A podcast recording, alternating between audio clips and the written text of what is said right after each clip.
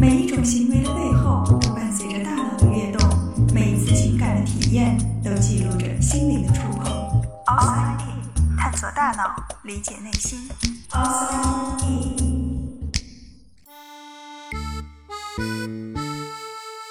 欢迎来到 Outside In，我是冰峰。一日三餐是我们最标准的饮食模式。不过，在正餐之余，许多人还是会吃点零食，吃点夜宵。有时候可能是馋了，也有时候是真的饿了。似乎在生活中，总有些人特别容易饿。明明中午已经吃了很多了，可是还不到晚饭的时间就又饿了。也有些人，他们吃的不多，却一吃就胖。就像我们开玩笑说的，连喝白开水都会长肉。在饿与吃、吃与胖之间，究竟是什么样的关系呢？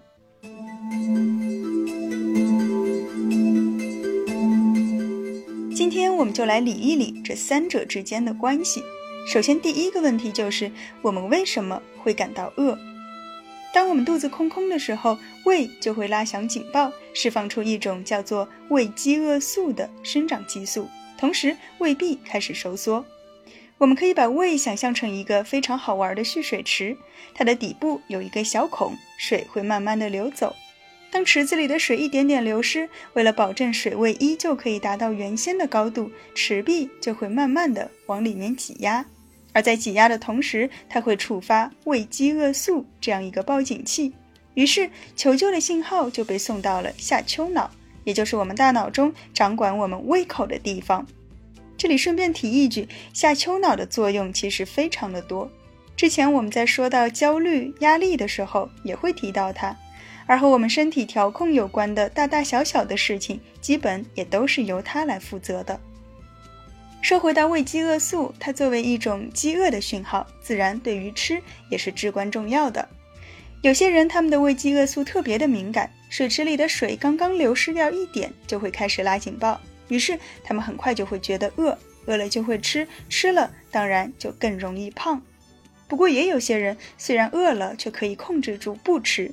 反正再挨一下就到了晚饭时间了。这样的人虽然警报器也很敏感，但因为他们能够管住嘴，通常就不会胖。所以管住嘴很重要。当然，也不排除有些人一刻不停的吃却也不见胖，这又是为什么呢？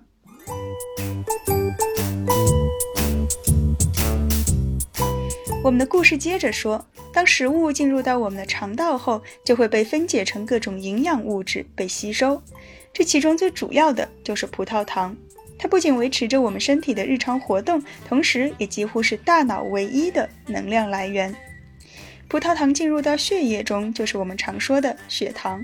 随着血糖的升高，胰腺会分泌出大量的胰岛素来帮助血糖进入到细胞当中，同时它也会向下丘脑发送电报，报告长官，这儿已经有新的水流注入了。接到报告之后，下丘脑就会开始盘算。到底是要把水龙头开多久呢？要不要现在就关掉，还是再过一会儿？这样的话，水会不会溢出来呢？而帮助下丘脑做进一步判断的是我们的脂肪细胞。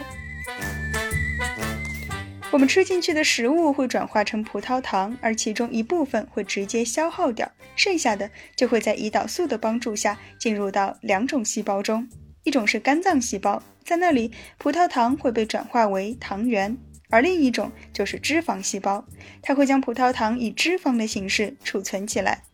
当脂肪仓库的存货逐渐多起来，它就会释放出一种叫做瘦素的物质，以此作为饱腹的信号。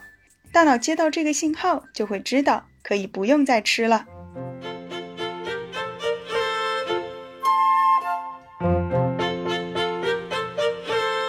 OK，我吃饱了。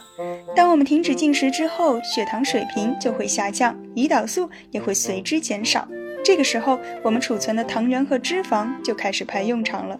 它们会在胰高血糖素的作用下重新转化为葡萄糖，并且向蓄水池中注水。而当仓库里的存货越来越少，水池里的水位又开始保不住了，于是胃壁再次开始收缩，新的循环开始了。在这个循环中，胰岛素成为了关键的一环。正常情况下，我们仓库里的囤货是不会过量积累的，因为只有当它快用完的时候，胃饥饿素才会拉响警报。可是有一部分人，他们的胰岛素水平持续偏高，在饱腹感到达大脑之后，胰岛素还是不断的将血糖搬运到仓库中，血糖快速下降，于是他们很快就又饿了。而脂肪仓库里的囤货越来越多，他们也就更有可能越来越胖。当然，还有另外一群人，情况刚好相反，他们的胰岛素水平持续偏低，也就是我们常说的糖尿病。为什么叫糖尿病呢？就是因为他们的胰岛素分泌不够，不能将血糖及时的转化掉，于是血液中的葡萄糖越积越多，最终随着尿液排出。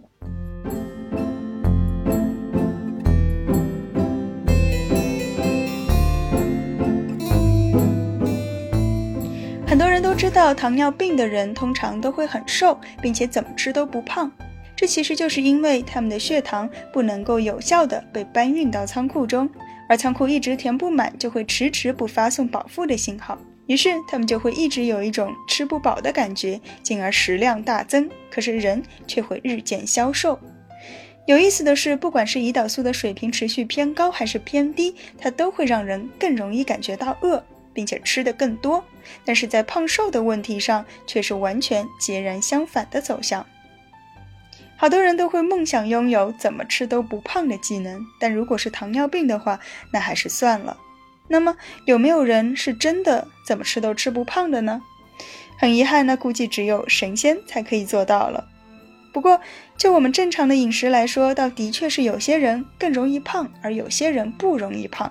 就算大家吃同样多的东西，有些人就是不会胖，这是怎么回事呢？有研究发现，这可能和肠道菌群有关。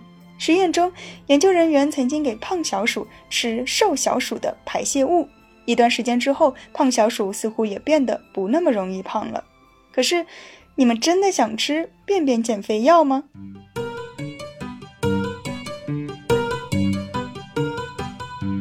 和瘦的人还有一个主要的区别在于瘦素。我们已经说到过很多种饱腹感的信号了：食物和口腔的接触、胃部的膨胀、十二指肠的扩张、胰岛素的调节等等等等。但事实上，就像水龙头不可能每次都刚刚好在水池将满溢满的时候关掉，大脑的指令也不可能恰得分毫不差。更何况，就算我们已经觉得饱了，还是难免会再多吃几口。如果每天都多吃那么一点点，那么日积月累就远远不止这一点点。而瘦素就可以用来调节这个误差。瘦素是脂肪仓库的报告员，并且它会长期的监控仓库的动态。当仓库里的脂肪越积越多，瘦素就会开始活跃，它会让你吃得少，动得多。而肥胖的人，他们并不是瘦素少，而是相比于瘦的人来说不那么敏感。事实上，当女性开始怀孕的时候，她们的瘦素敏感度就会下降，所以准妈妈们通常都会吃的比较多。而脂肪的积累其实也是有利于生命的孕育，因此通常而言，越瘦的人会越晚进入到青春期，因为只有当我们拥有了足够的脂肪，才可以有能力孕育一个新的生命。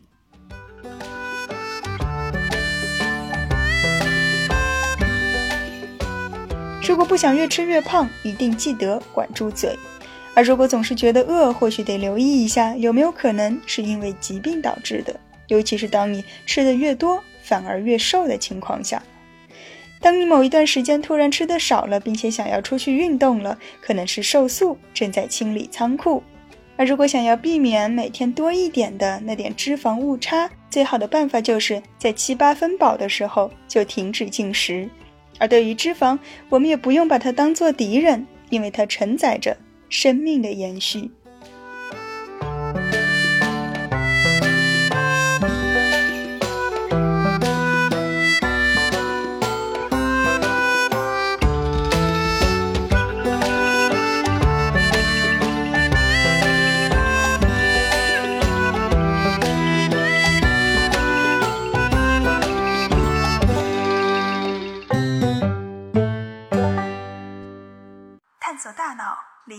理解内心，outside in。